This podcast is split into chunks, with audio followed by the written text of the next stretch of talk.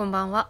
この番組は私イラストレーターの中野がファッション用語について調べたこと学んだことなどを自分の言葉で自由にアウトプットしていく番組です。 Radiotalk というアプリから配信しています。今回の用語はセットアップです。だんだん暖かくなってきて春向けのセットアップがお店でも目につくようになってきました。セットアップとは英語で組み立てるという意味でファッションではトップスとボトムスを同じ色や素材に揃えたお洋服のことを指します。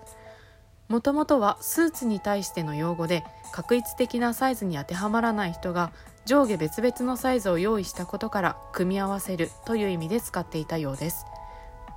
例えばジャケットは L サイズがちょうどいいけどボトムスも L サイズにするとブカブカになってしまうのでボトムスは M サイズにするといった具合です。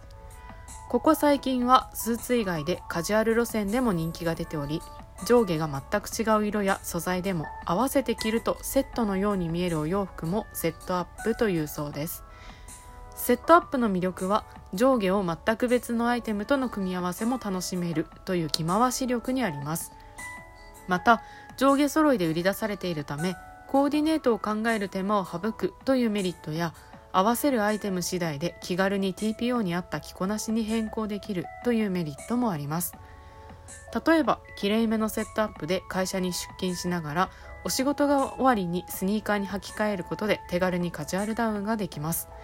その他旅行に出かける時に荷物が少なくなるというメリットもあるのでお出かけシーズンに向けていくつか揃えておきたいなと思いました。